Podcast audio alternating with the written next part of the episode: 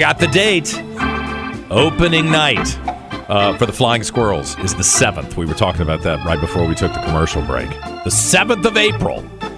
Uh, so listen, Parney Parnell is with us this morning. Let's talk about uh, the plans for the start of the new season for the Flying Squirrels. Parney, welcome. Glad you're here. Good morning, John. It was so good to see you the other day. And Yeah. Gary Hess, what what is up, everybody? Great to be with you. And we're only 55 days, if my math's correct, and it might not be correct because of a project of the North Carolina public school system. We're 48th in the country. Uh, well, you, I think you're close enough. We're we're excited. So, what do you got planned? Uh, I mean, you all play great baseball, but you always have exciting events surrounding it to make it fun. What's what's new this year?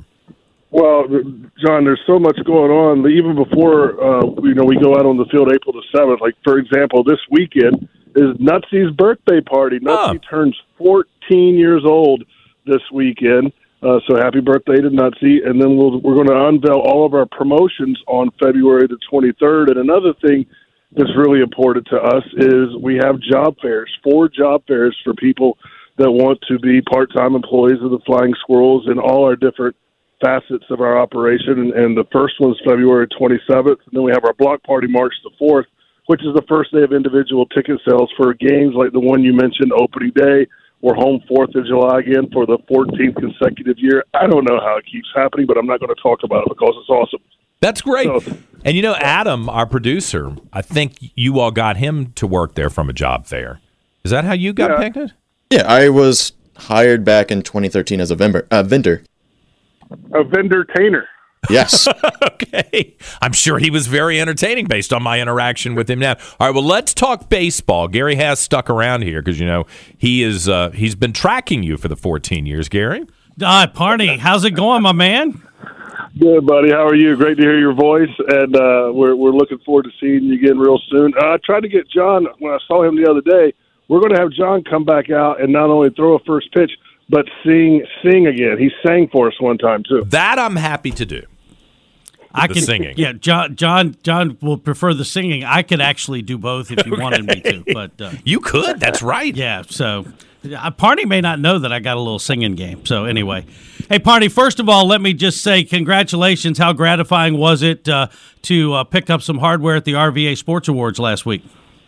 Uh, great event. Uh, Richmond Region Tourism and J.C. Poma, everybody did a great job. It was just a wonderful community night of everybody in the sports community getting together, and it just really showed how special uh, the, the community, the sports community of Richmond, Virginia is, and, and how far reaching we are. Uh, so it was a great night, and to be able to have a trophy, I mean, get an award, it meant a lot to uh, our staff, but it also meant a lot to Dennis Pelfrey, our manager, because the award was for clinching our first playoff spot since 2014. So I called Pelf afterwards, and he was very proud, as well as uh, Jacob Heyward and a few of the other players that I texted later on that night. So great event. We're already looking forward to the RVA Sports Awards next year. obviously so much uh, you as you ran down a lot of exciting events to come even before we get to baseball but uh, indulge me a quick baseball question in a preliminary way while you never know for sure what the organization is going to make the roster end up looking like building on that playoff season from a year ago how do you think the team's going to look this year Well, and this will be my 34th season coming up, uh, and and what we always do is, is you never know. You always prepare for the bad news bears showing up, uh, and and hopefully hopefully you get something a little bit better than that. But last year, what we've always done is we look at the teams beneath us in the Giant system, and in our case now, that's the Eugene Emeralds, and they won their championship. So I think there's going to be a lot of talent. Uh, a lot of talent headed our way from Eugene, and there's going to be some guys that that stick around and have their second or maybe even third year uh, in Richmond that have really paid a significant contribution. One person that I know we're not going to have, uh, and that's sad uh, for all of us because he's so popular, is Frankie Tostado. Frankie was uh, traded to the Washington Nationals, and we're we're hoping and cheering Frankie on that maybe we'll see him actually patrolling first base for the Washington Nationals later this season. Obviously, uh, in, you know the the work that you guys do in the community is is well documented. Just talk about how that effort is ongoing. It's like you know, I'm sure you guys have meetings, and as the season is, what can we do? What can we do? What can we do? Let's talk about that creative process. Well, I'm, I'm blessed to work with alongside people that I truly love personally and professionally every single day. I mean, I just I love every single one of these people, and uh, they we just never stop. You know, ba- Bailey Johnson's been out in the community all week uh, with our reading program along with Janelle. Uh, just we're going to schools and, and encouraging kids to school to read and, and incentivizing them to read. I think really when we got here in 2009, we wanted to be more than just a baseball team. We wanted to be an integral fabric of this community, and I think that's the very most thing that we're proud of is, is that we're not just a baseball team. You know, we touch people 365 days a year in a variety of ways in a wide, wide, um, a wide geographic area around Central Virginia. So really, that's what we've become all about, and and we truly just never stop. I mean, our office is always hopping 12 months a year. Yeah, I remember when you came here, and I thought, flying squirrels, this is not going to work. And, and honest, I mean, this name, on, God, would. But you, uh, you and that team you put together have have made it work. Plus, uh, you know, there's always been a core group of people because uh, I I grew up uh, going to the Richmond Braves at the old Parker Field with the tin roof and the wooden chairs and everything. With my dad dragging me to that. I mean, that was. Um, there's a core group of people who love baseball who are going to go uh, see the team, but you've you've expanded the group of people who want to go to the Diamond. And speaking of the Diamond, I feel like I got to always ask you for an update on the plan for the new stadium. So, is this the last season, or we, or do we have a plan for the new stadium? What's going on?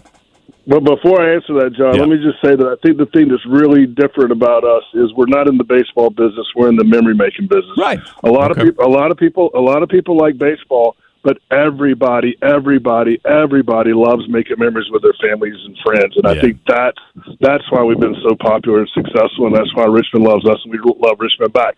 The ballpark uh, is continuing to to happen on a daily basis. We're still uh, shooting for 2025 in a new ballpark. Uh, the mayor is really uh, pushing things strong along with uh, his economic development team mm-hmm. uh, and, and Lincoln Saunders. Uh, it's an hour. It's not a daily. It's not a daily thing, John. It's an hourly thing. Okay. We work on this thing on an hourly basis, uh, and uh, as long with the developer, the uh, RVA Diamond Developers, and, and so it's it's ongoing. Uh, things are looking great though, as far as long term and uh, we look to be at a new place uh, in, in a couple of years. So you play in in the Diamond this season, and forgive me Correct. for not knowing this because I, sh- I should go reread these stories. Do you tear down the Diamond and then build a new stadium across the street, or is it tear no. down and put it right, put the new one right on the same spot? I don't know that. No, this is what, this is what's going to be really awesome for for for your listeners that are baseball fans it's going to be a lot like uh, the New York Mets did at Shea Stadium when they when they when they